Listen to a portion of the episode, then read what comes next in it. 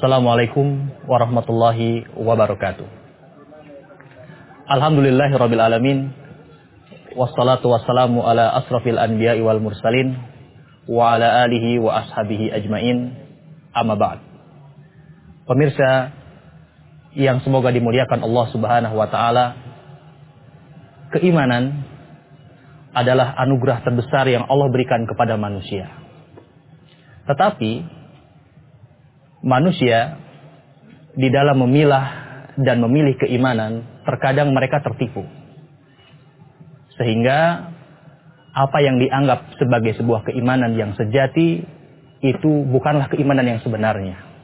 Tetapi sebaliknya, keimanan yang menipu, keimanan yang tidak sejati terkadang dianggap sebagai sebuah kebenaran yang hakiki.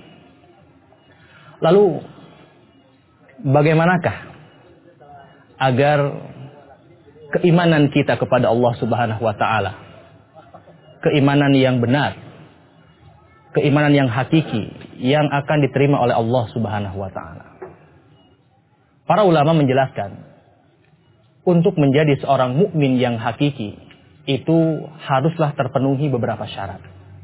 Allah Subhanahu wa taala di dalam Al-Qur'an dalam banyak ayat menjelaskan Demikian juga Rasulullah Shallallahu Alaihi Wasallam dalam hadis hadisnya yang sahih banyak menjelaskan kepada kita dalam kitab-kitab mereka tentang apa itu sesungguhnya seorang mukmin yang sejati. Setidaknya, sebagaimana telah kami sampaikan bahwa untuk menjadi seorang mukmin sejati itu harus terpenuhi empat hal. Yang pertama, hendaklah seseorang tumbuh dalam dirinya akidah yang benar. Apa itu akidah yang benar?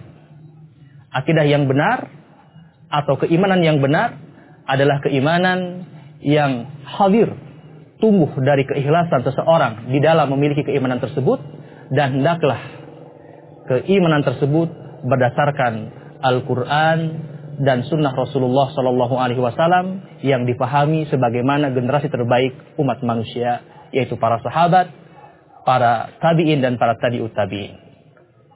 Yang kedua, seorang mukmin yang sejati harus memiliki ibadah yang sahihah. Dia mampu beribadah dengan benar. Bagaimana beribadah dengan yang benar? Beribadah yang benar adalah beribadah yang tumbuh, yang dilaksanakan atas dasar keikhlasan kepada Allah Subhanahu wa taala peribadahan yang hanya ditujukan untuk mengharapkan keridhaan Allah Subhanahu wa taala. Tidak berharap kepada selainnya. Yang kedua, ibadah tersebut sesuai dengan contoh yang telah dicontohkan Rasulullah Shallallahu alaihi wasallam. Baik dalam ibadah yang kolbiyah atau ibadah hati, baik ibadah lisan, baik ibadah badan ataupun ibadah-ibadah yang lainnya. Yang ketiga, hendaklah seseorang memiliki ahlakul karimah, memiliki ahlak yang mulia.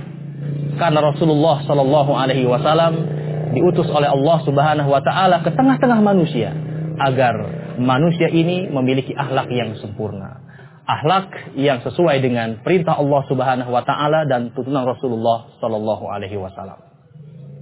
Dan yang keempat, yang tak kalah penting dari tiga hal yang sebelumnya, bahwa untuk menjadi seorang mukmin yang sejati, menjadi seorang mukmin yang hakiki, hendaklah memiliki manhaj yang sahih. Hendaklah memiliki panduan yang benar di dalam menjalankan Islam ini. Memiliki panduan di dalam akidah bagaimana berakidah yang benar, beribadah yang benar dan akhlak yang mulia sebagaimana tuntunan Allah, Rasulnya dan para sahabat yang telah terdahulu di dalam hal tersebut. Mudah-mudahan Allah Subhanahu wa taala senantiasa memberikan kepada kita taufik dan hidayahnya agar kita menjadi seorang mukmin yang sejati, yaitu mereka mukmin yang memiliki akidah yang selamat, akidah yang benar, ibadah yang benar, akhlak yang mulia dan memiliki pedoman di dalam beragama, dalam beribadah kepada Allah Subhanahu wa taala. Mudah-mudahan Allah Subhanahu wa taala memberikan taufik kepada kita. Pemirsa yang dimuliakan Allah Subhanahu wa taala, Mudah-mudahan hal yang singkat ini menjadi ilmu yang bermanfaat untuk kita semua. Rabbana atina fid dunya hasanah wa fil akhirati hasanah wa qina azabannar. Wassalamualaikum warahmatullahi wabarakatuh.